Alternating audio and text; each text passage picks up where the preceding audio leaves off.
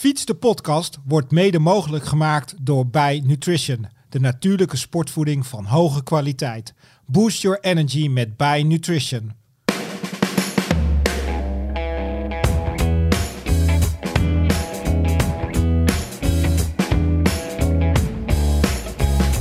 Maar ja, toen belde Hugo Haak mij op. Ja, dat is natuurlijk eh, de, de sportief directeur van, eh, van de ploeg. Ja.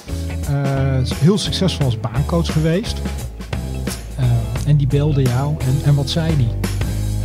Ja, hij had mij een keer... ehm, ik had dus een keer een presentatie gegeven bij de KMU voor ploegleiders. Eh, en hij zat dus in dat publiek. Eigenlijk heel Tour de Titema zat in het publiek, omdat ze dus dat team gingen beginnen. Ja. En toen belde hij mij daarna van, nou, ik vond het wel een goed verhaal eigenlijk. En toen kwamen we een beetje in een gesprek. Toen vertelde hij de ambities van, de, van het team en eh, ja, ook hoe het werkt binnen het team. En eh, hij, eigenlijk vroeg hij mij om eh, eh, fulltime ploegleider te zijn. Nou, toen heb ik natuurlijk... eh, Toen zei je ja. nee, toen zei ik dus Doe nee. Ja, ja. Heel De bluff ik me wel even doorheen. Ja.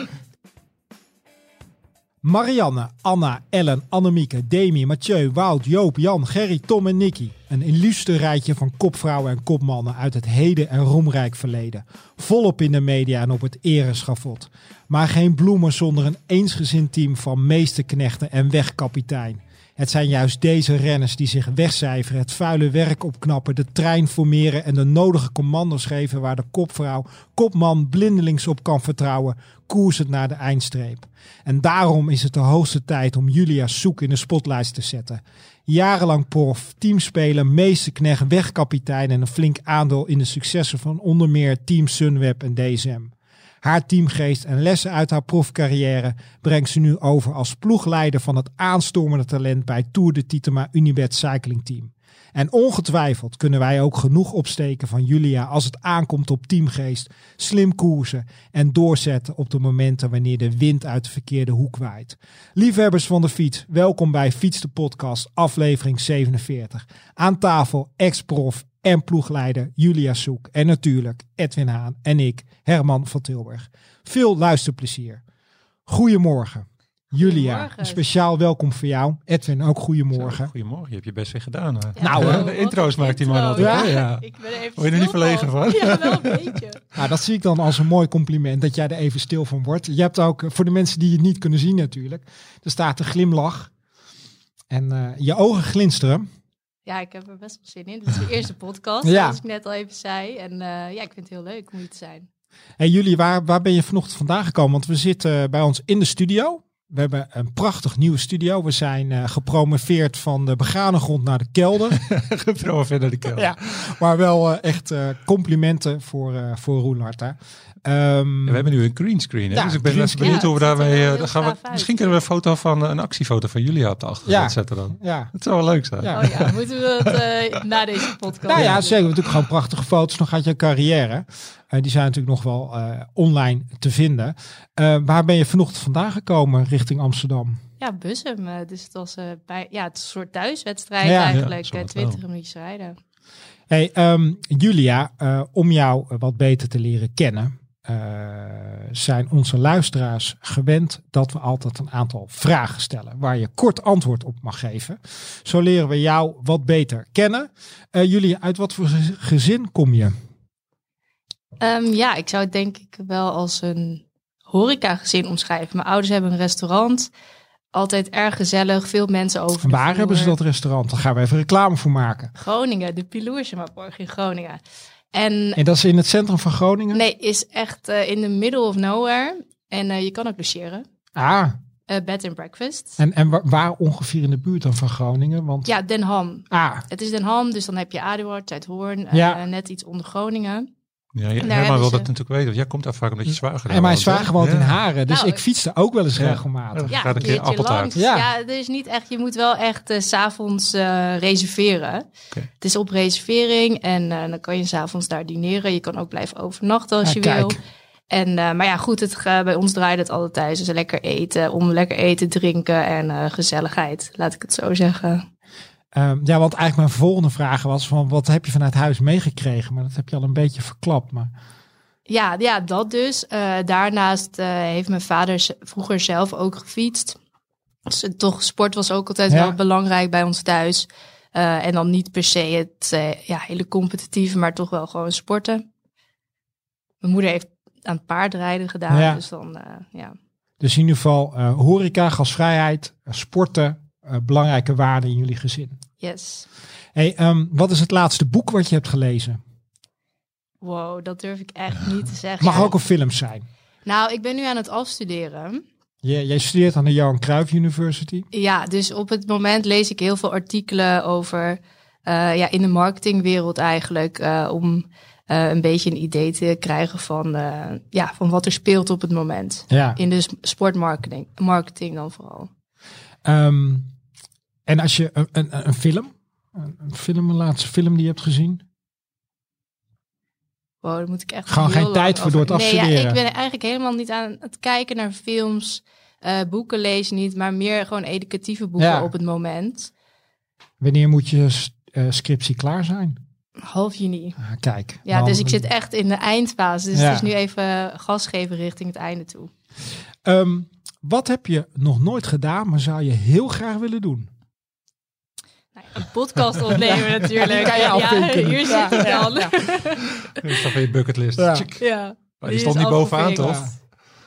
Ja, ik heb niet echt iets dat ik bijvoorbeeld wil bungee jump of zo. Dat hoeft voor Ja. mij niet. Eh, ik heb meer zoiets van, ik sta er nu zo in. eh, als je een kans ziet, moet je hem gewoon pakken en Ja. ervoor gaan. Dat is ook eh, heel mooi om mee te geven. Wat is je kostbaarste bezit? Ik denk toch mijn fiets. Ja? Ja, Wat voor fiets is dat? Ja ik heb uiteindelijk eh, de Scott Addict overgenomen van eh, ja, mijn laatste eh, racefiets Ja. eigenlijk. Mijn laatste wedstrijdfiets, die heb ik overgenomen. En dat is dan toch wel echt niet eens qua waarde, qua geld, maar ook emotionele waarde kostbaarste Ja. zit. Ja. Dat is, is dat ook die Edic met dat mooie, mooie donkerblauwe lak? Ja, dat die glimmertje glinsterlak? erin. Ja, Ja. ja, ja. Die, ja. Ehm, welke rituelen of onhebbelijke gewoontes heb jij? Misschien moet je dat aan iemand Ja, anders maar- vragen. Want wat ik Nou, stel dat ik dat dan zou vragen aan Nou, bij mij is wel gewoon het eerste wat ik, waar ik 's ochtends aan denk, is echt koffie. En, en als ik dan geen koffie heb, dan is mijn dag wel echt een beetje, eh, dan ben ik echt van slag. Ja. Dus dan, eh, daar hangt wel op, ja, daar staat wel alles mee, laat ik het zo zeggen. Ben je ook zo iemand die zo'n klein koffiezetapparaatje meeneemt op reis dan? Ja, dat heb ik al een tijdje gedaan en toen heb ik een ongelukje gehad met het koffieapparaat. En toen heb ik, ben ik daar wel mee gestopt. Heb ik mijn hand verbrand. eh, Oh. ja. dus, eh, toen ben ik daarmee gekapt. Maar eh, nee, ja, ik ben wel als eerste loop naar de koffiemachine. Had jij ook daarin een leidende rol bij, eh, bij je team? Met koffie? Met koffie, ja, Ja. altijd koffierondje. Ja. Ja. ja, koffietje betalen, rondje doen. Dat is toch wel belangrijk in het wielrennen. Ja, zeker. Hey, je bent ook nu gestopt, maar heb jij nog uitdagingen op de fiets? Nou, ik kan jullie wel eerlijk vertellen dat ik niet zo heel veel fiets op het moment. Eh, echt gewoon bijna niet. Ik denk ook wel dat dat een proces is van als je stopt. Sommige Ja. mensen kunnen het heel moeilijk loslaten. En bij mij is het denk ik een kwestie van alles of niks. Ja. En nu zit ik in de, niks-fase. ja. Ik zag het van verder gewoon dat hij zijn eerste gravel Ja, had die heeft geworden. hem Dat is van hè? alles. Die ik ik gewoon behoor niet stoppen. tot die groep, Nee. nee. Val verder be like. Ja, die, die, Ja. die, die, die, die, die- dat is natuurlijk weer een fantastische uitweg voor hem om gewoon te blijven winnen. Ja, ja, bizar. En Die, die stopt pas als die echt gewoon eh, tussen vier plankjes ligt, denk ik. Eh, laatste vraag. Vollering of van Vleuten? Maar wat is de keus? Vollering of van Vleuten? Ja, dat vind ik heel lastig. Daar kan ik ook eigenlijk geen antwoord op geven. Ik vind, eh, ik vind het gevecht tussen die twee Ja. op het moment heel erg mooi. Nou, dat is ook een En- mooi antwoord. Ja, en dan maakt het mij niet zo heel veel. Ik heb niet per se één favoriet. Alleen ik vind wel gewoon als je dan naar de afgelopen Ja, Vuelta kijkt. Vind ik het echt een super mooie strijd tussen die twee. En ehm, ja, dan wint uiteindelijk Annemiek. Maar of dat dan Vollering is of Annemiek, maakt mij dan Nee, niet uit. Maar het was in ieder geval eh, de, de, de La Vuelta Feminina. Het was echt reclame voor, eh, voor het vrouwenkoersen. Ja, ik vond het echt eh, heel leuk. Ik heb niet alles eh, gekeken. En volgens mij was ook niet alles uitgezonden. Maar eh, over het algemeen was het heel goed te volgen. En eh, ja. een hele mooie strijd. En Als je moet kiezen in die, in die hele plas-situatie, is het dan eh Vollering of Van Vleuten? Nou, ik heb natuurlijk wel wat inside information. Ja. Dus ik heb wel even ge- gevraagd aan eh, mijn oude ploeggenoot. en eh, ook een hele goede vriendin van mij, Floor. Floortje Makai. Ja, Floortje Makai. Ik heb even aan haar gevraagd hoe het nou precies zat. Ja. En uiteindelijk eh, geeft zij ook gewoon aan, zoals Annemiek het zei. Ja, we hadden gewoon echt het plan. Ja, En, ja. en dan vind ik ook wel dat dat hoort bij het wielrennen. En ook. ook bij het eh, tactische gedeelte van de koers. En wat Annemiek zelf ook al zei. Ja, als je deze Vuelta wil winnen, moet je heel allround zijn. Want eh, ja, je zag elke dag, er was van, zat van alles wat in. Ja. Dus dat hoort er denk ik dan ook bij. Hey, we gaan naar jouw eh, lange profcarrière. Ja, jij bent acht jaar prof geweest, eh, maar daarvoor eh, ontstond die liefde voor de fiets al. Hoe, je gaf al even aan, hè, jouw vader fietste ook. Maar wanneer ontdekte jij of kwam je erachter dat je dat fietsen echt heel leuk vond? Nou, ik deed altijd aan judo, dus een hele andere sport. Kan je goed leren vallen? Ja, daar, daar val, ja, dan leer je wel heel goed. Ik denk sowieso dat judo wel echt een hele goede basis is voor eh, jonge sporters. Eh, je ziet ook dat veel voetballers eh, bij de jeugd aan judo doen. Omdat je daar toch wel heel algemeen mee ontwikkelt. Ja. En ook inderdaad wat je zegt, het vallen, dat onderdeel. En ik deed dat wel vrij serieus op jonge leeftijd. En toen moest ik stoppen vanwege een schouderblessure. En ja, toen dacht ik, wat ga ik nu doen? Ik vind sporten heel leuk. En ja, toen kwam mijn vader met die fiets. Want ik Ja. had natuurlijk gefietst. En die Ja. had altijd die fiets al voor mij staan. Maar Die had een fietsje voor jou al. ja, ik ben vrij laat eh, begonnen. Dus op mijn achttiende. Ja, Ja, die fiets die stond daar. Maar dat vond ik niet zo. Dat vond ik niet interessant. En want judo is natuurlijk kort, intensief, Ja. eh, best wel spectaculair. En Ja. dat fietsen dacht ik, ga je twee uur op een fiets zitten? Ja, In weer en wind. Inderdaad, in Groningen, daar het Ja. best wel hard. Ja. Weet je, daar had ik niet zoveel zin in. En uiteindelijk eh, ging, begon ik en toen vond ik het superleuk. En toen kwam ik erachter dat er veel meer aspecten zijn in het wielrennen dan alleen maar twee uur trappen. want hoe kwam je er ook achter dat je, de, dat je dat ook talent had? Ja, ik, ging, eh, ik was wel gelijk op zoek naar de- een uitdaging. Dus ik ging gelijk aan wedstrijden meedoen, met een groep fietsen, met de club. En toen ben bij ik welke club sloot je toen aan? En dat was de MWVG in Groningen. En toen uiteindelijk vanuit daar ehm, ja, fietste ik met een meisje uit de omgeving. ehm, en die zei zo, jij hebt wel een lekker tredje. Ja, Met, eh, of tenminste, ik fietste gewoon lekker mee in de groep. En eh, toen ben ik zo eigenlijk bij het uh, Ladies Team gelijk al gekomen bij de start van mijn fietscarrière. ja want, want hadden ze jou opgepikt? Hadden ze dat, dat je ontdekt aan de hand van uitslagen? Nee, ja, eigenlijk puur omdat ik dus meeging met het clubtrainingen. En ook dan heb je op, eh, ja, op eh, Corpus den Hoorn. Ja, Dat de, is de baan. Ja, dat is de dropkoers. Dat Ja. is de bekende dropkoers in Groningen. Daar fietste ik dan ook mee. En nou ja, blijkbaar ging dat best wel goed. En toen, eh, haar vader die zat ook in, in, de, ja, in het management van dat team. Dus zo ben ik daar eigenlijk terechtgekomen. Dus eigenlijk ging dat heel snel. Ja, Van- heel van beginnen snel met als ik er zo fietsen over tot- nadenk. Tot in één keer inderdaad bij, eh, bij Maar dat was dan wel, ja goed, en dat heette toen een LSV-team. Dus dan zit je, het was zeg maar een beetje een tussencategorie. Ehm, en daardoor kon je gewoon, kreeg je een fiets. eh, meiden van dezelfde leeftijd, die gingen naar allemaal etappekoersen. Ja, dat vond ik natuurlijk super. spannend, leuk. Ja. Ja, dat was een groot Ja. avontuur. Wat waren eh, toen voor jou de, grote, de grootste uitdagingen in die eerste paar jaren? Ook als je, als je gaat koersen en ook in een ploeg leert te, te fietsen. eh, Nou, ehm, vooral het sturen in het peloton. Het, ja, het, het handhaven in het peloton. En ja, we hadden het net al over vallen. Ik viel gewoon echt heel veel. ja, Dus eh, op een gegeven moment ga je wel nadenken van ja, eh, het is niet heel goed, weet je wel. Nee. Want Ja. je, je eh, bezeert je dat hadden ze niet verteld, dat je ook kon vallen. Nee, en uiteindelijk was ik wel bikkelhard en eh, deed ik er niet al te moeilijk over. Maar op een gegeven moment denk je wel van ja, het is niet de, het is niet de bedoeling dat je elke wedstrijd op je snuffert ligt. Ja. Dus dan eh, ga je bedenken van ja, hoe kan ik dan Hoe deelde jij dan hè, met, met, na zo'n eerste valpartij? Want heel veel fietsers, hè, wij, wij, wij eh, bereiken natuurlijk eh, allerlei soorten fietsers. Maar wat we ook heel vaak te horen krijgen, dat, dat mensen het heel erg lastig vinden om te beginnen met koers vanwege angst voor die valpartijen. Ja, ik kende dus geen angst. En ik denk dat dat wel mijn, in mijn voordeel was. Ja. Want ik kende totaal geen angst. En het enige wat ik deed was opstappen en weer gaan. Dus dat was mijn mindset een beetje. En Maar had je ook eh, geen eh, erge blessures waarschijnlijk? Gewoon steeds schaafwonden en... ja, het was Niet- dat ik gelijk iets brak. Nee, ja, uiteindelijk nee. heb ik natuurlijk echt wel wat gebroken Ja, in. dat kom je eh, niet aan, hè? Nee, daar ontkom je niet aan. Maar misschien toch dat eh, wiel, of dat wielrennen, dat eh, judo, dat Ja. toch Ja. misschien daarbij wat heeft geholpen om je val te breken. Ja, een rare sport eigenlijk. Hè? Ze zeggen op de redactie zeggen altijd eh, dat je twee soorten wielrenners hebt. eh, zij die al iets gebroken hebben Ja. en zij die nog iets gaan breken. En dat we het toch allemaal blijven doen en zo leuk vinden. Ja, en ook best wel onbeschermd eigenlijk. Ja, ja, zo'n heel dun pakje en ja, een helm. Ja, dat is alles. Ja. En dan leer je te koersen. Hè. Je leert eh, en met- vallen en opstaan.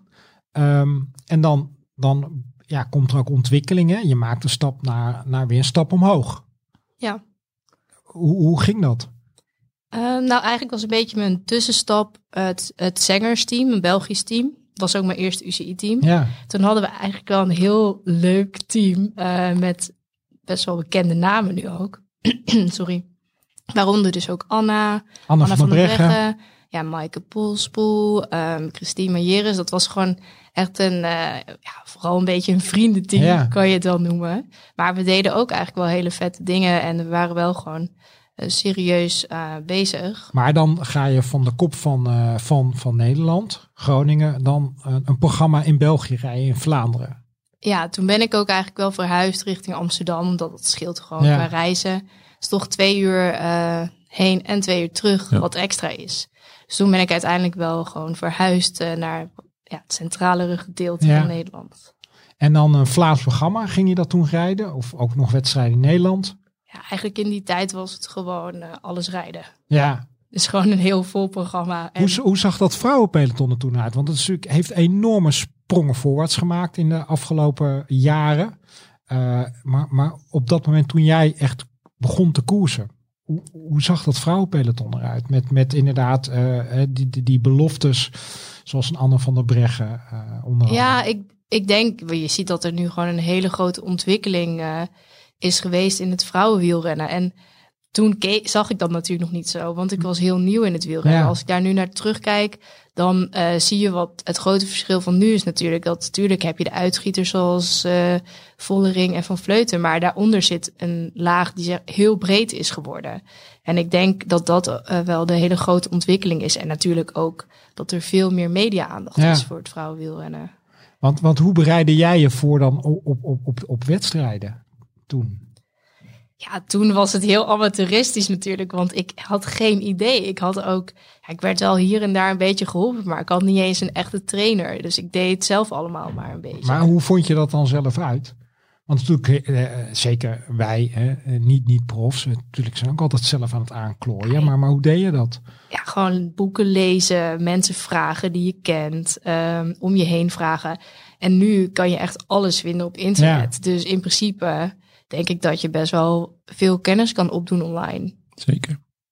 En, en hoe stond je dan aan de start? Met wat voor mindset?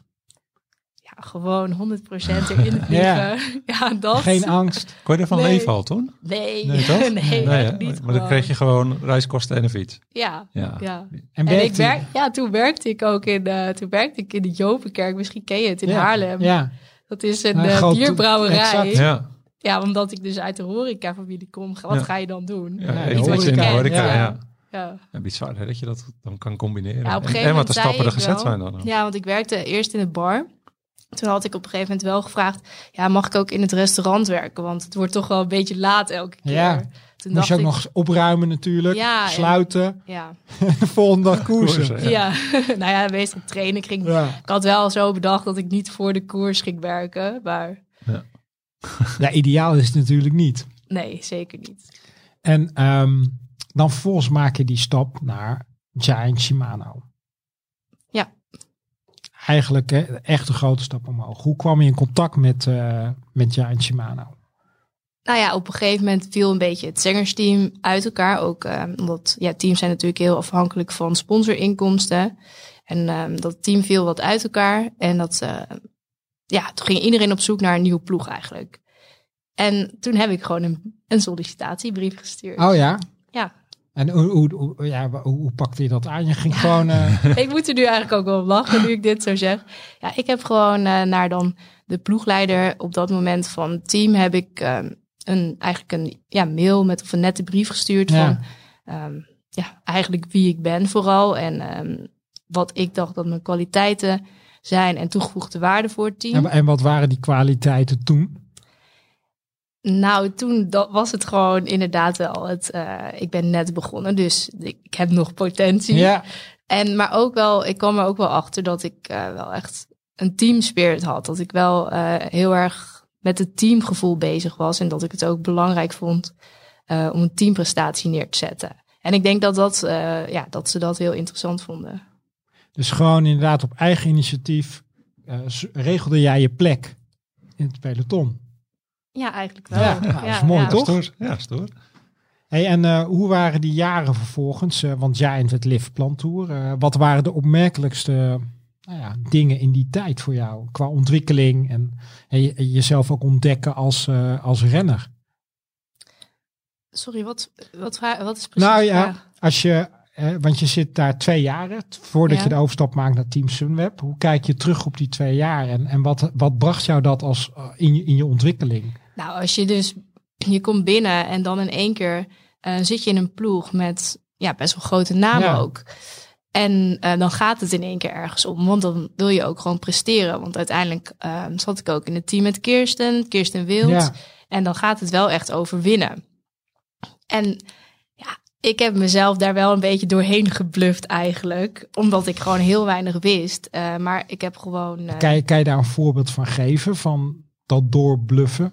Nou, ik heb gewoon niet. Ik heb vooral gewoon heel goed geobserveerd, gekeken hoe anderen het doen, uh, geluisterd en overal de juiste dingen van meegepakt om mezelf eigenlijk zo snel mogelijk te ontwikkelen. En uiteindelijk kom je in een team waar ook de begeleiding gewoon staat. Dus in één keer had ik dus wel een trainer. Ja. In één keer had ik iemand uh, ook die bezig ging met de voeding, een nutritionist. En het materiaal was gewoon in één keer top, weet je wel. Ja. Dus dan dat brengt natuurlijk ook heel veel. Wat, wat, wat, wat waren voor jou toen belangrijke lessen? En wat je zegt, je krijgt dan met voeding te maken, een, een, een eigen trainer, materiaal. Scheelde dat? Maakte je toen echt een grote stap, fysiek zeg maar, dat je echt veel beter ging fietsen? Ja, dat denk ik wel. Want daarvoor, tuurlijk, ik had die brief wel geschreven, maar in principe had ik uh, qua uitslagen ook niet uh, heel veel neergezet. En ik weet nog wel dat ik toen uh, mee was geweest. Dan voor het eerst ging ik ook op trainingskamp in Spanje. Ja. En daar hadden we echt wel een lange tijd doorgebracht. En toen gingen we met z'n allen naar Qatar. Dat was dan de eerste koers ja, van de het ronde jaar. van Qatar. Ja, heel vroeg in het jaar was die al. En toen zat ik daar in één keer in de eerste waaier. En toen dacht ik wel, huh? Maar toen dacht Ja. je, dit is bijna Groningen. Nou, eigenlijk voelde ik me daar best wel thuis. Ja. Ja. en toen kwam ik er dus ook achter van... hé, hey, dit kan ik best wel goed, Ja. die wind. Hadden ze met jou ook een plan opgesteld van, nou ja, we zien, eh, we zien dit type renner in jou. Ehm, nou, ik, dat, was niet, dat wordt niet heel erg eh, van tevoren vastgesteld. Omdat ik wist zelf ook nog niet echt wat voor type renner ik was. Dus ik denk als je heel, als je heel jong bent of heel onervaren... dan moet je echt je kwaliteiten nog ontdekken. En dat is gewoon een traject wat je dan Ja. ingaat met elkaar. Waarbij je ook wel een beetje open-minded moet blijven. Want soms zie je ook dat als je je heel erg focust op bijvoorbeeld... ik ben een tijdrijder ehm, of ik ben een klimmer... dat je er soms... ja dat je als je daar heel erg Blind op staart. ja, dan sta je blind op. En dan blijkt het misschien zo te zijn dat je ook andere kwaliteiten hebt. En op zo'n jonge leeftijd moet je dat. En ik was dan niet per se jong, maar wel denk ik onontwikkeld. En dan moet je daar echt nog wel achter zien te komen. Ja. Ehm, en dan op- en na, na die eerste eh, ervaringen in, in, een, in, in die profomgeving, dan kom je bij Team Sunweb. Ja, Ehm, eigenlijk is dat gewoon puur omdat de hoofdsponsor dan Sunweb wordt. Ja, Sunweb nam het over van Live Ja. Plantour. En daar heb je natuurlijk acht jaar lang mogen koersen. Hè, van Sunweb tot uiteindelijk Team DSM. Ehm, wanneer kreeg jij de bevestiging van... hé, hey, ik, ik ben eigenlijk wel heel erg goed in die rol van wegkapitein? Ehm, ja, dat was eigenlijk al heel vroeg al wel, denk ik. Dat was volgens mij zelfs nog in het begin. Dat uiteindelijk is er elke koers wordt er een captain aangewezen.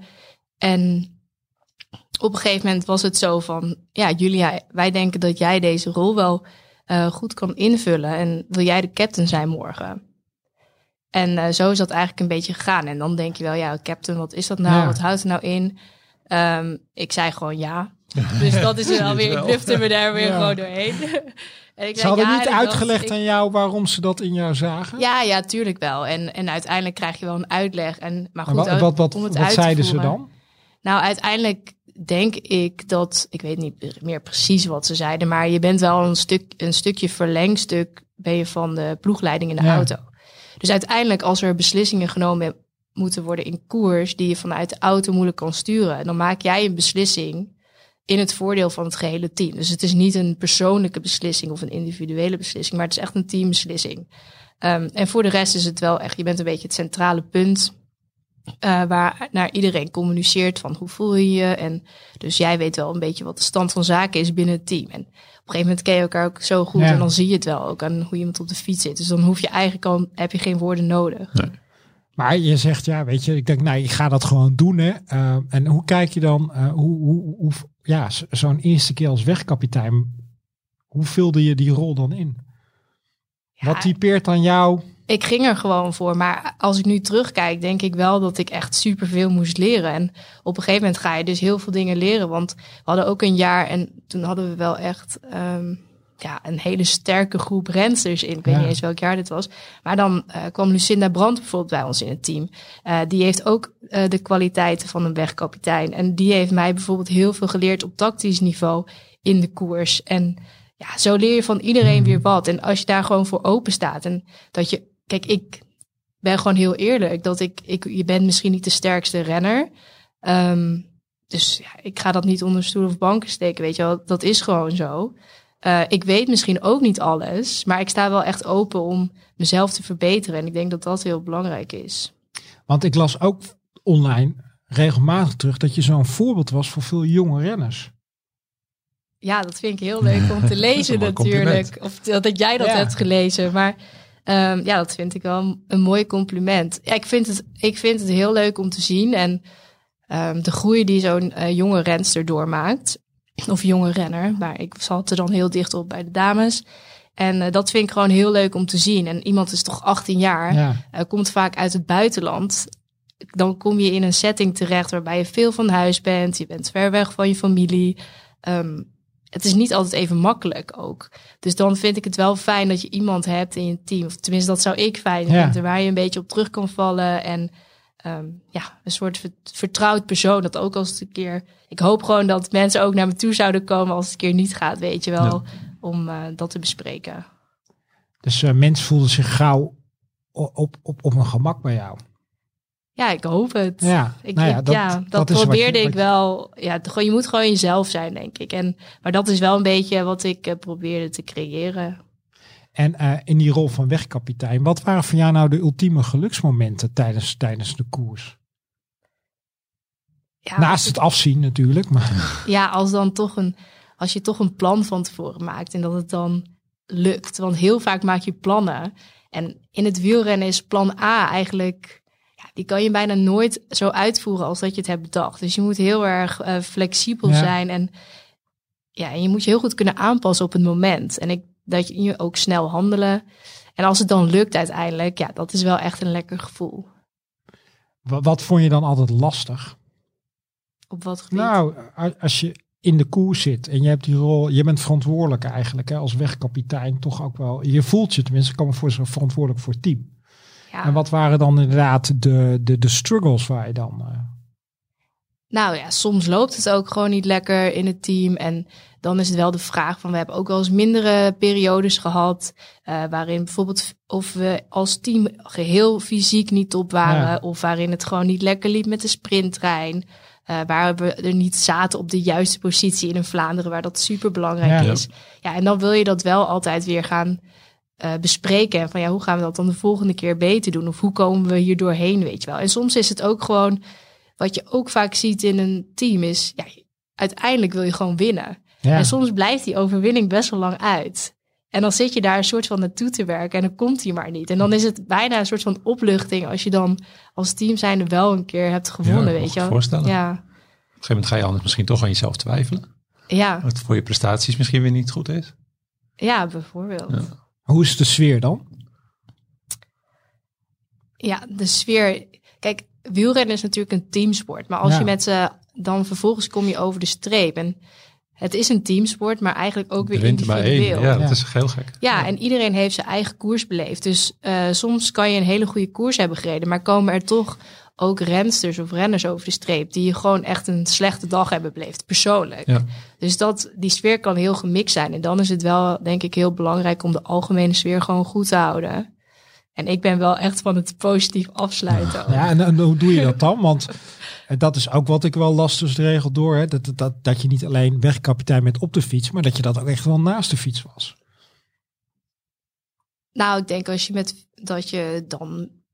Kijk, het is niet zo dat eh, bijvoorbeeld de nabespreking is heel belangrijk. Want dan ga je gewoon kijken, hey, eh, hoe is de koers verlopen? Deed je dat gelijk na de koers al? Ja, dat doe je vaak in de bus. Want uiteindelijk eh, gaat iedereen weer zijn eigen weg. Je gaat niet allemaal naar het, dezelfde locatie. Nee. Dus vaak doe je dat toch heel even na het douchen. Dan is de meeste emotie er wel af. En dan ga je met elkaar zitten en dan doe je de nabespreking. En dan eh, persoonlijk vind ik het dan het belangrijkste dat je dan gewoon de punten bespreekt. Ja, die goed gingen en minder goed. En dat je dan eh, een soort van samenvatting maakt van ja, wat nemen we mee naar de volgende koers? En dat je wel goed afsluit. Dat is in mijn beleving wel belangrijk. Wat waren jouw eh, lievelingskoersen? Ja, ik vind, het, nou, ik vind het hele voorjaar leuk. Nieuwsblad vind ik heel leuk, omdat daar altijd een hele speciale spanning bij komt Ja. kijken. Omdat dat de eerste koers is van het jaar. En eh, het he- alle koersen in Vlaanderen eigenlijk. En ik heb ook wel een eh, grote liefde voor de Giro. Ondanks dat Oh dat ja. misschien niet mijn, daar niet mijn kwaliteiten liggen. Maar dat vind ik wel... Vanwege het klimmen. Ja, dat was niet mijn koers natuurlijk qua waar mijn eh, persoonlijke Ja. kwaliteiten lagen. Maar ik vond het wel heel leuk, omdat je dan dus echt met je team Ja. tien dagen lang. eh, en dan zie je dus ook een ontwikkeling van begin tot eind in zo'n team plaatsvinden. Want dan ga je dus elke dag beter worden met elkaar. En je krijgt ook nog te maken met twee jaar corona. Anderhalf jaar Oh ja. corona. Oh, dat heb ik een beetje weg. Nee, maar dat is natuurlijk heel menselijk. Dat hebben we allemaal een beetje Ja. weggedrukt. Dat is ook een hele bizarre tijd. Maar hoe, heb, hoe, hoe zijn jullie, hè, zeker vanuit, vanuit de koers, hoe ben je die, die tijd doorgekomen? Ja, ik kan me wel herinneren dat het toen super mooi weer was. Dus trainen was op zich niet zo'n probleem. Je mocht alleen niet in groepen trainen. Dus ja, uiteindelijk trainde je met een heel klein groepje. Ik trainde eigenlijk altijd met eh Floortje Makai. Dus Ja. wij, wij trainden eigenlijk elke dag bijna samen. En ehm, ja, voor de rest, als ik, ja, als ik daar aan terugdenk, denk ik toch wel, ja, dat was wel heel vervelend. En, maar ook saai. Ja. Want ik vind het uiteindelijk het koersen heel erg leuk. En dat viel toen volledig weg. Dus ik denk dat ik daar ja, uiteindelijk wel wat moeite mee had, inderdaad. Hey, heb je ook, eh, je hebt het al een paar keer over Floortje Makai. Eh, eh, je hebt dus vriendschappen overgehouden aan, aan, aan, aan je profcarrière. Ja, want met sommige mensen heb je gewoon een, wel een hele intense band natuurlijk. Wij hebben zoveel met z'n tweeën meegemaakt. Dus dan uiteindelijk ontstaat er wel een vriendschap. En je kan hele goede collega's hebben natuurlijk. En met de een kan je wat beter met, dan met de ander. En ja, en soms ontstaat er dan gewoon een vriendschap. Eh, als je dan nog eens eh, terugkijkt naar die carrière, heb je dan ook een koers van of een moment van zeg ja dat of, of misschien wel meer of je zegt ja dat is me altijd bijgebleven. Nou ja, uiteindelijk heb ik zelf een koers gewonnen. Ja. Ja, en, In, in Vlaanderen. ja, en ook in een ploeg waarvan ik dacht dat ik niet de kans zou krijgen om voor mijn eigen kans te mogen gaan. Ja. Omdat het wel gewoon echt een, In de, hoe spreek je het uit? Eron ja, de Degemse pijl? Rondegemse, en Rondigemse denk ik. Ja, Dat was in 21? ik heb geen idee. Ja, dat, maar Was dat was, in- ja. dat was jouw UCI-overwinning. Ja, en uiteindelijk denk ik dat dat toch wel... Toen dacht ik misschien dat ik er nog wel meer ging winnen. Ja. Maar achteraf gezien is dat mijn enige koers. Dus ja, dat is was wel een van mijn eh, hoogtepunten. Neem ons eens mee terug naar die overwinning. Als je, hoe kwam die overwinning tot, eh, tot stand? Ehm, ja, ik was, eh, ja, ik was daar met een klein groepje van de ploeg. En uiteindelijk kwam ik daar aan bij de koers. En ik wist ook eigenlijk niet dat het de bedoeling was dat we voor mij zouden gaan die dag. En toen eh, was het ja, in de Maar waarom wist je dat niet? Ja, misschien weet ik niet. Misschien was dat het special effect van de ploegleider. Die had niks had verteld. Ja. Ja. dus ik kwam eraan. En in de voorbespreking hadden we gewoon besproken van nou ja, hoe we hem aan zouden vliegen. En eh, toen zei eh, de- mijn ploegleider, toen Hans Timmerman, zei van ja, nou, we gaan vandaag voor you. En eh, ik dacht, Ja, oh, wauw. Ja, en eh, ook mijn ploeggenootje, waar ik ook veel tijd persoonlijk mee heb gespendeerd. De Corin, die heet nu Corin Lebecki. Die was ook mee en uiteindelijk... De sprinter, hè? Ja, dat is dus de sprinter. Dus dat voelde voor mij ook wel als een bepaalde druk, omdat hij ook gewoon Vlaanderen had gewonnen. En die koers gewoon kon winnen. Dus uh, toen was het plan gewoon dat ik ging proberen om in de ontsnapping uh, weg te rijden. En dan vanuit een groepje te kunnen sprinten. En dan met het idee om haar dan daarachter nog te hebben. En op een gegeven moment, het is best wel lastig om, om op die koers weg te komen. Want het is niet een heel zwaar parcours. En er zat een heel klein knikje in. En daar probeerde ik het wel een paar keer en het lukte niet. En toen zijn wij wel echt gemotiveerd van, ja, uh, kom op, weet je wel, nog één keer en even gewoon drie minuten vol gas. En toen deed ik het nog een keer, toen was ik, waren we weg. Ja, en toen was het uh, laatste ronde rijden en ervoor sprinten. En, en voor sprinten is natuurlijk een sprinter. Hè? Uh, ik, ja. huh? Het was natuurlijk afgesproken dat jij natuurlijk met de bloemen mocht. Eh, of hebben ja, nee, het was een groepje van. Ik zat geen ploeggenoot van mij. Ah, die was, was toen al. Zij zat achter in het peloton en het was een groepje van, ik weet het niet eens meer, drie, denk ik, vier. En toen moest je nog afmaken. Ja, ja, dat was best wel spannend. Ja. En uiteindelijk, um, ja, ik, ik, weet niet, ik denk dat je dan ook gewoon op adrenaline gewoon gaat.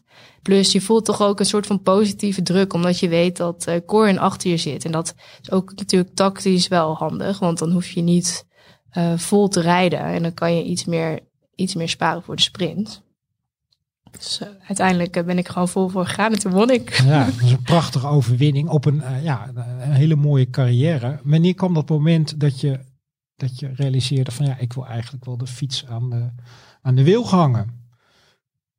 Ja, nou, nu jij net over corona begon, toen denk ik dat ik toch stiekem dan toen al de over, hierover na aan het denken was. En dat dat een soort van langzaam um, een beetje is gekomen, dat idee. Want uiteindelijk ga je gewoon elk jaar zitten en dan denk je, ja, wat zijn mijn persoonlijke doelen? Wat zijn de doelen die ik met het team wil behalen? Is het nog interessant voor me? Ja. En toen zat natuurlijk Lorena Wiebes bij ons in het team en vond ik het heel leuk om uh, met natuurlijk Lorena en het gehele team aan de sprinttrein te werken. Dus dat vond ik toen wel echt een uh, mooie uitdaging. Maar uiteindelijk, uh, als ik dan kijk naar persoonlijk vlak, miste ik toch ergens een bepaalde, ja, hoe zeg je dat, mijn persoonlijke ontwikkeling of zo. En ik voelde een beetje dat ik vast zat. En je kijkt toch altijd wel heel klein als wielrenner zijnde. Ja, je leeft echt in een heel klein bubbeltje. Je kan, het is ook een te zware sport om er veel naast te doen natuurlijk. Ja, en, en toen ging ik een beetje mijn opties bedenken van ja, wat kan ik dan doen? Ja, zou ik nog naar een ander team gaan voor een uitdaging? Of uh, misschien sommige mensen gaan ook in het buitenland nog criteriums rijden. In Ja. Amerika, weet je wel, ook een leuk avontuur. Toen dacht ik, nou weet je wat, ik denk dat ik nu op een punt ben dat het gewoon, uh, dat ik gewoon een definitief besluit moet nemen. En De- stoppen. Ja, de maatschappelijke carrière. Ja.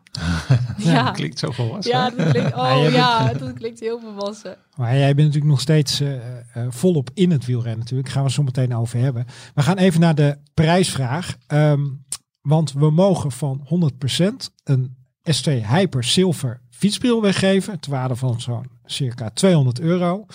En de vraag is, welke uitslag reed Julia in de Kettle Evans Great Ocean Road Race? Ja. Weet je het zelf? Moet ik het antwoord Nee, Nee, nee, nee, nee, nee, nee, nee, ik gelukkig niet. Nee, die, dat, is, dat is de prijsvraag. Maar je bent natuurlijk ook aan de andere kant van de wereld geweest. Ja, En dat is natuurlijk, ik kan me voorstellen dat dat ook een prachtig cadeautje was om daar te mogen koersen. ja, ik genoot echt van dit soort eh, ja, avonturen, Ja. wil ik het niet noemen, maar misschien waren het wel avonturen. Ja, ik genoot er echt van Californië, ehm, Down Under, dat soort eh, reizen met de ploeg, vond- daar genoot ik wel echt van. En op een gegeven moment doe je dat natuurlijk een aantal keer. Ik weet, we hadden het net over Qatar. De eerste keer dat ik dan daar in de bus zat naar het hotel, dan zit je met het hele peloton in zo'n bus. En dan was ik echt heel enthousiast. En zei ik, oh, moet je al deze mensen Ja. zien? En de woestijn. En dan hoorde je achterin zo iemand zeggen, nou, gelukkig is er nog één. Ja, wel leuk Ja. Dus ja, die heb ik wel ook onthouden voor, voor mezelf. Gewoon dat je daar wel altijd van moet blijven genieten. En ook voor jonge rensters, weet je wel. Dat je niet daar overheen moet stappen of zo. Nee, maar wel gewoon echt, van dat moment. ja, Het en dat is vergeet je best wel vaak. Ja, ik zal nog even herhalen. Dus de prijsvraag is, welke uitslag reed Julia in de Kettle Evans Great Ocean Road Race? En je kan je antwoord mailen aan podcast.fiets.nl. En misschien ben jij de gelukkige winnaar van die mooie fietsbril van 100%. hey, we gaan de stap maken ehm, naar het heden. Je bent natuurlijk druk bezig met, eh, met het schrijven van je, van je, van je scriptie. En dat doe je voor Tour de Titema. Ehm, daar ben je ook ploegleider. Hoe, ontst- hoe ontstond überhaupt dat idee om die stap te maken naar het leiden van een ploeg? Ja, nu ik zo lekker met jullie zit te praten, ben ik wel, kom ik wel elke keer een beetje tot dezelfde antwoord. Want dit is, was ook weer zo'n gevalletje van, ik heb het gewoon gedaan. Er kwam iets op mijn pad en ik, ik werd er enthousiast van. Ehm, eigenlijk was het mijn oude ploegleider, ehm Nicolas March. Ja, van Eh, DSM, Ja, die heeft bij DSM gezeten en die zat toen bij Le Col Wahoo, Ja. eh, damesteam. Engelse ploeg hè? Ja, Engelse ploeg. En eh, die had mij al, toen ik zelf nog fietste, belde hij mij al een paar keer op van wat ga je volgend jaar doen? En toen had, dacht ik, ja, dat weet ik allemaal niet. en uiteindelijk, eh, toen ik dan uit, echt gestopt was, belde hij nog eens. En toen zei hij, ja, wil je met mij samenwerken in het, in het team als ploegleidster? Toen heb ik daar natuurlijk wel even over na moeten denken. Toen dacht ik, ja, dat is eigenlijk best een leuke uitdaging en wat sluit aan op Wat sprak je daarin aan? ja, ik denk toch wel het coachende gedeelte en met jonge rensters werken. Ja, want dat heb je natuurlijk ook in je rol als wegkapitein eh, regelmatig gedaan. Maar eh, waarom belde hij precies jou? Ja, misschien ook wel omdat wij samen hadden gewerkt. Ja. En dan, ik bedoel, we kenden elkaar goed. En ik denk dat we dezelfde manier van denken hebben. Ehm, en hij weet ook wat mijn kwaliteiten dan, waar mijn kwaliteiten liggen. Eh, misschien ook wel van de fiets. En eh, dan eh, maak je die stap. Had je een goed beeld van wat je kon verwachten daar? Nou, je verwacht altijd wel iets natuurlijk. Eh, en je denkt het ook wel te weten als ploeg, wat een ploegleider Ja. nou precies doet. Maar eerlijk gezegd, eh, ja, dan stap je in die auto en dan denk je toch wel even van wow. Ja. Ja, eh, ik vond dat best wel de eerste keer dat ik in die auto zat, dacht ik ja, wow, er komt echt wel wat meer bij kijken. En niet alleen in die auto, hoor. dat autorijden is wel even een dingetje apart, maar ook gewoon de hele... Rij je zelf? Is het, Het is dat een gekke vraag? Of ik zelf rijd, ja, ik rijd Ja. zelf. Oké. Maar gewoon de hele organisatie eromheen. In één keer ben je verantwoordelijk Ja. voor een heel team waar ook de staf onder valt. Ja. En je, je moet een opleiding ervoor volgen, toch? Nou, Je mag niet zomaar ploegleider zeggen, ik ben ploegleider. nee, je moet wel een opleiding volgen, maar een opleiding, het is meer een eh, cursus Ja. eh, van een aantal dagen. En dan heb je bij de KWU heb je dan een cursus tot eh, ploegleider of ploegleidster. En, en ik heb dan die in Eikelen gedaan. Van de UCI Ja, die is vanuit de UCI. in Zwitserland. In dat Ja. mooie kantoor. Ja. maar ik kan je wel maar gewoon een, vertellen. een paar dagen. Ja, dan ga je een paar dagen heen. Ehm, dus ik ging daar dan heen vanuit Le Wahoo. En dan komen alle ploegleiders eigenlijk, of die het papiertje willen halen. Want als je in de World Tour wilt rijden in koers, dan heb je dat papiertje nodig. Ja. Dus dan ga je dus die ehm, cursus doen. Is het dan omdat je ex-prof bent, krijg je een soort van ingekort programma? Nee, het is maar drie zo. dagen. En uiteindelijk. Ik vind het zo bizar.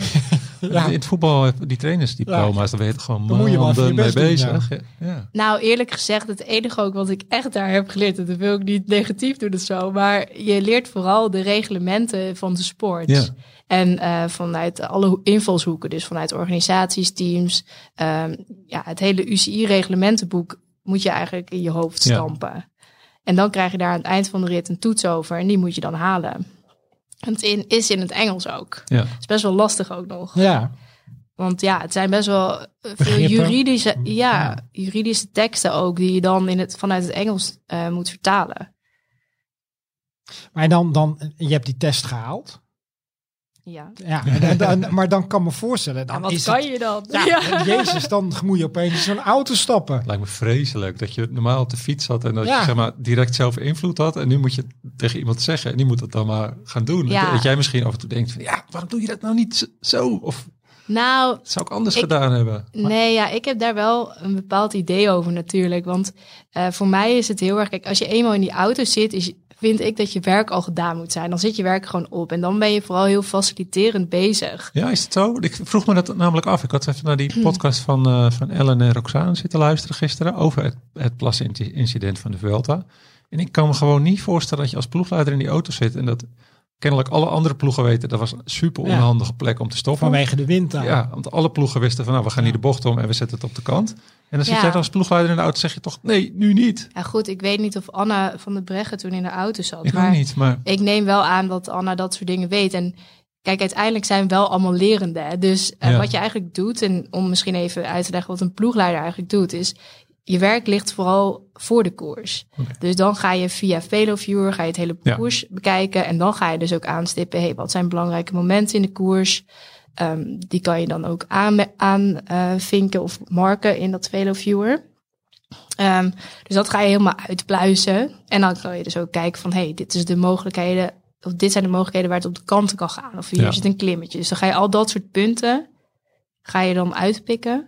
En je gaat natuurlijk ook proberen het- de koers te voorspellen. En dat doe je aan de hand van teams die meedoen. Ehm, ja, wat eh, Ja, dat is natuurlijk de doelstellingen en belangen zijn van Ja. de teams. En dan ga je kijken van ja, hoe, wat is, Welke hoe kunnen wij zijn er ons, mogelijk? ja, welke scenario's zijn er mogelijk voor ons en wat is een realistisch doel? Ja.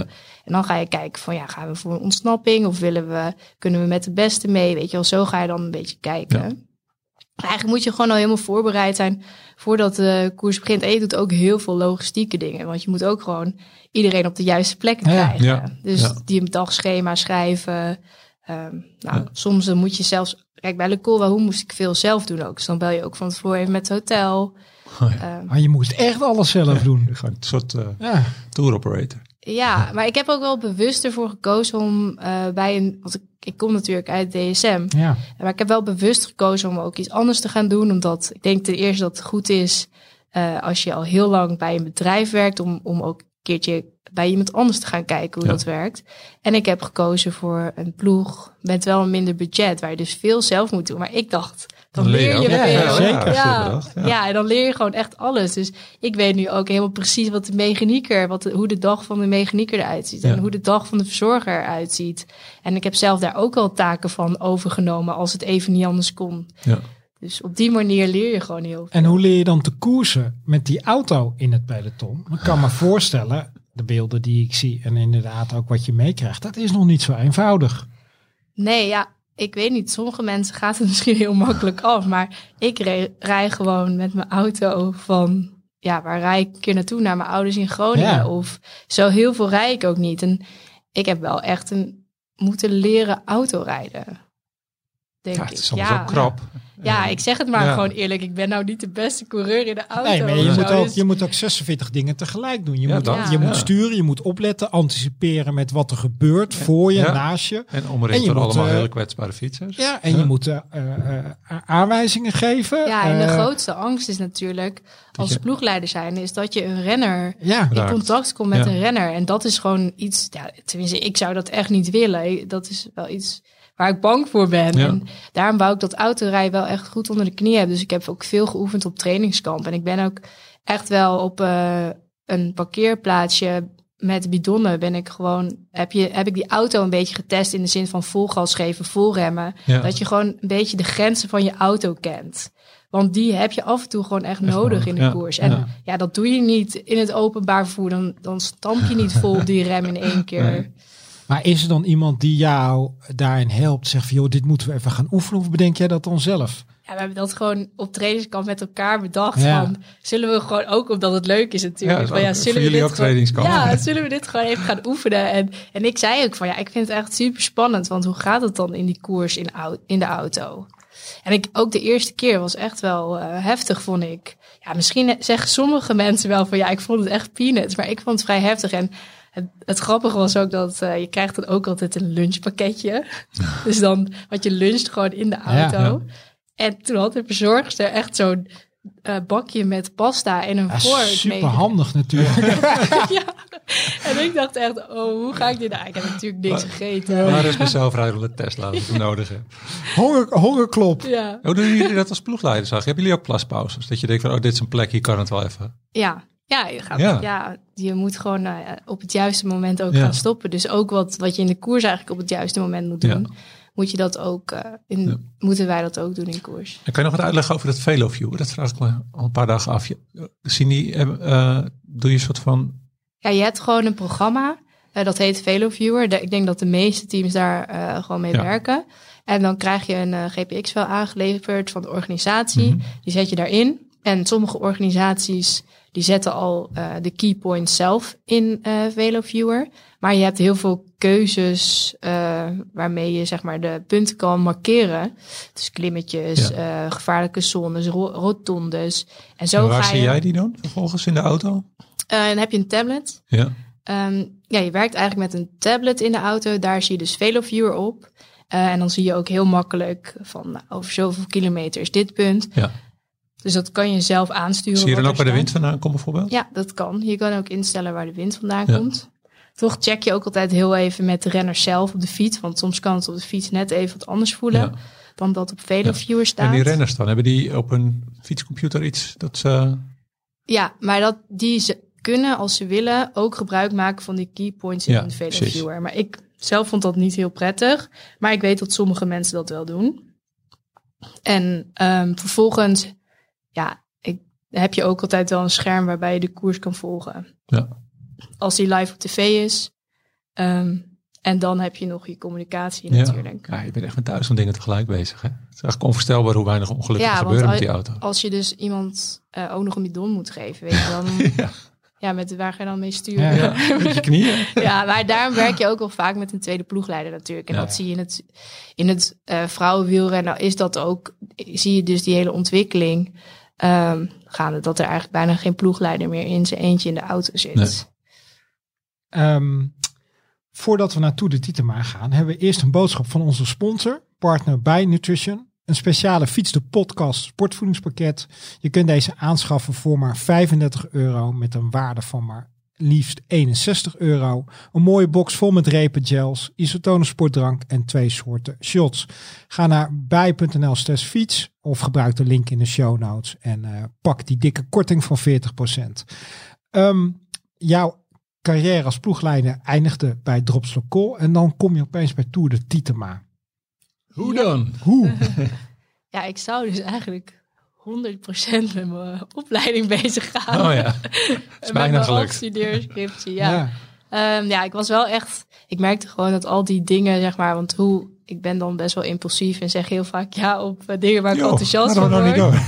Ja, en toen merkte ik wel dat dat ten koste ging van, eh, ja, van mijn opleiding. Ik had nog een jaar openstaan, dat wou ik wel echt afronden. Dus toen heb ik even overal eh, ja, op de rem getrapt, zeg maar. En eh, toen dacht ik, ja, dit ga ik nu echt even aanpakken. Ja. Maar ja, toen belde Hugo Haak mij op. ja, dat is natuurlijk eh, de, de sportief directeur van, eh, van de ploeg. Ja. Heel succesvol als baancoach geweest. En die belde jou. En, en wat zei die? Ja, hij had mij een keer. ehm, ik had dus een keer een presentatie gegeven bij de KMU voor ploegleiders. Eh, en hij zat dus in dat publiek. Eigenlijk heel Tour de Titema zat in het publiek, omdat ze dus dat team gingen beginnen. Ja. En toen belde hij mij daarna van, nou, ik vond het wel een goed verhaal eigenlijk. En eh, dat ging- kwamen we een beetje in een gesprek. Toen vertelde hij de ambities van, de, van het team en eh, ja, ook hoe het werkt binnen het team. En hij, eigenlijk vroeg hij mij om fulltime ploegleider te zijn. Maar ja, toen heb ik natuurlijk... eh, Toen zei je ja. Nee, toen zei ik dus Doe nee. Ja, ja. De bluff ik me wel even doorheen. Ja.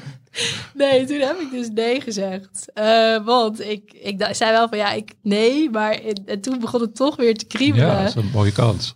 toch, toch wel heel leuk. Nederlands team. Ja. Ehm, ook weer een uitdaging, want ja, de, het mannenpeloton, dat ken ik eigenlijk helemaal Ja. niet. Dus ook ergens een uitdaging.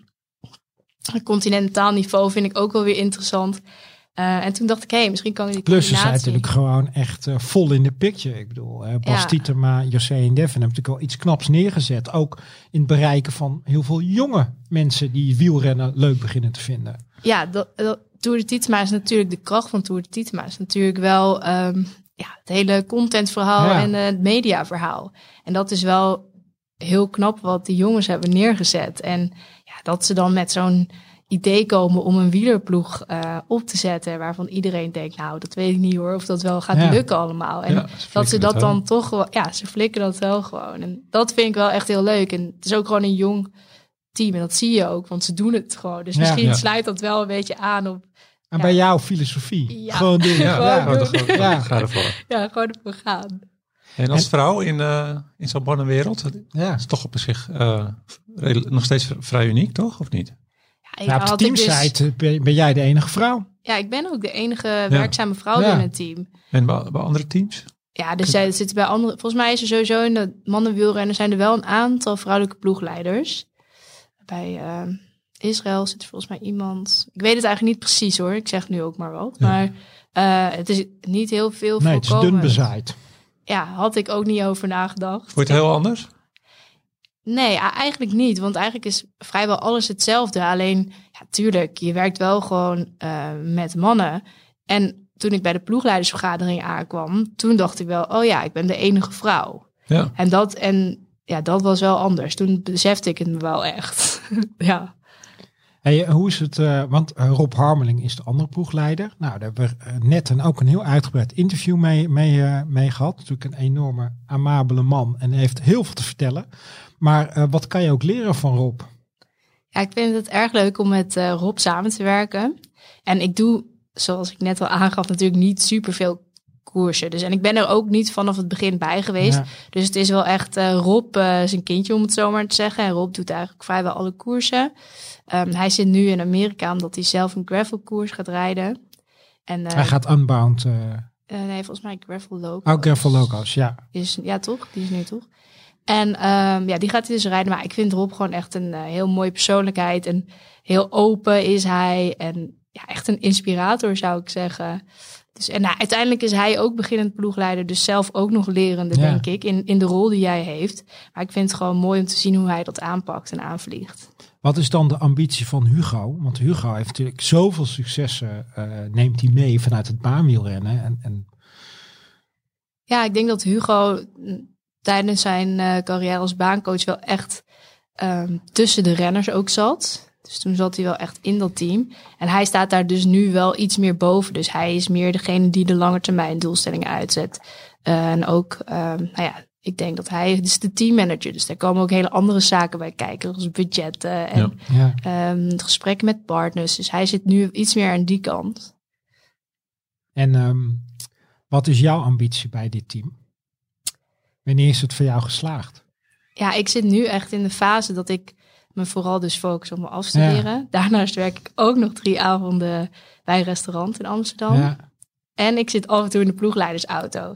Dus eigenlijk is voor mij gewoon eh, mijn korte termijn doel is om af te studeren. En dan vervolgens wil ik me liever gewoon op één ding richten en Ja. dat goed doen. Want nu zit ik wel een beetje van alles een beetje wat te doen. Ja. En het is op zich niet gek natuurlijk, want het is gewoon nu een fase waarin ik zit, waarin ik mijn opleiding gewoon wil halen. maar als je dan in die, hè, dat is ook heel lastig om die tijd dan te verdelen en ergens op te kunnen focussen. Maar als je dan in die ploegleidersauto stapt, wanneer is het dan voor jou een geslaagde dag?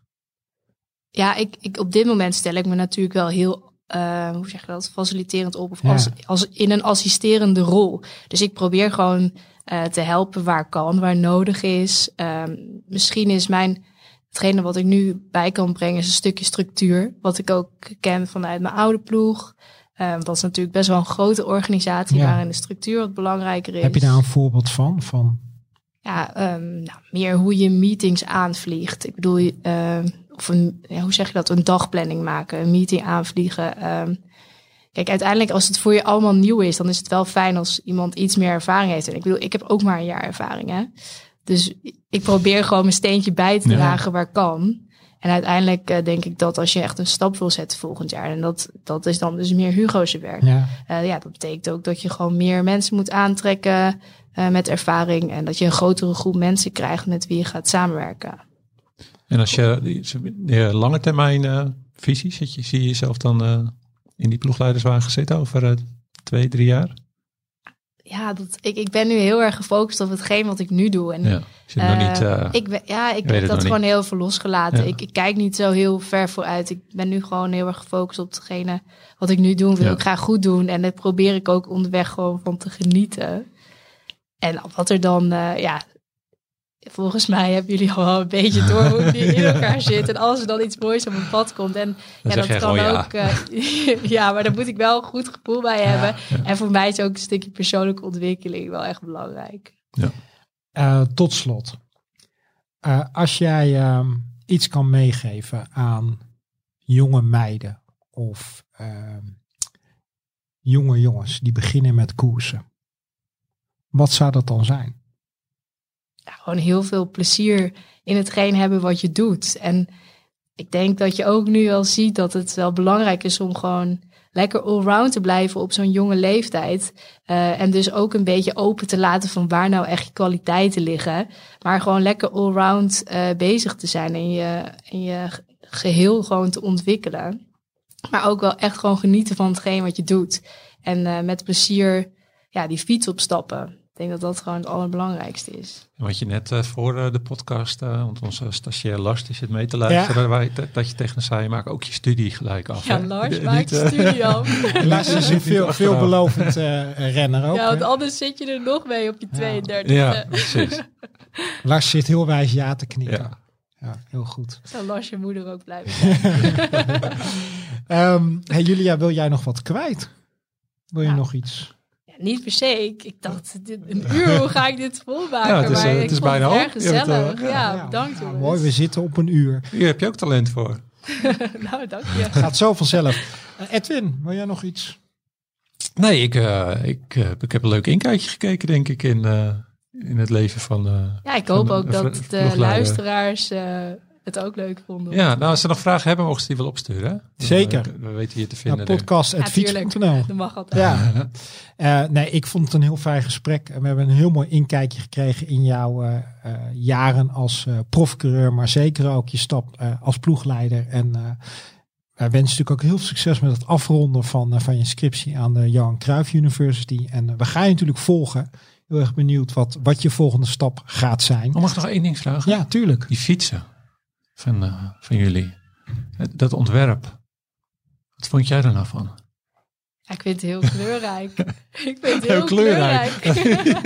Oké. Okay. Ja, dat zegt heel veel. um, we gaan hem afronden. Um, lieve luisteraars, bedankt. Dit was aflevering 47 met Julia Soek. Abonneer je op Fiets de Podcast via je Fafo Podcast app en laat een fijne review achter. Vragen of opmerkingen, mail ze dan naar podcast.fiets.nl. Tot de volgende Fiets de Podcast en blijf fietsen.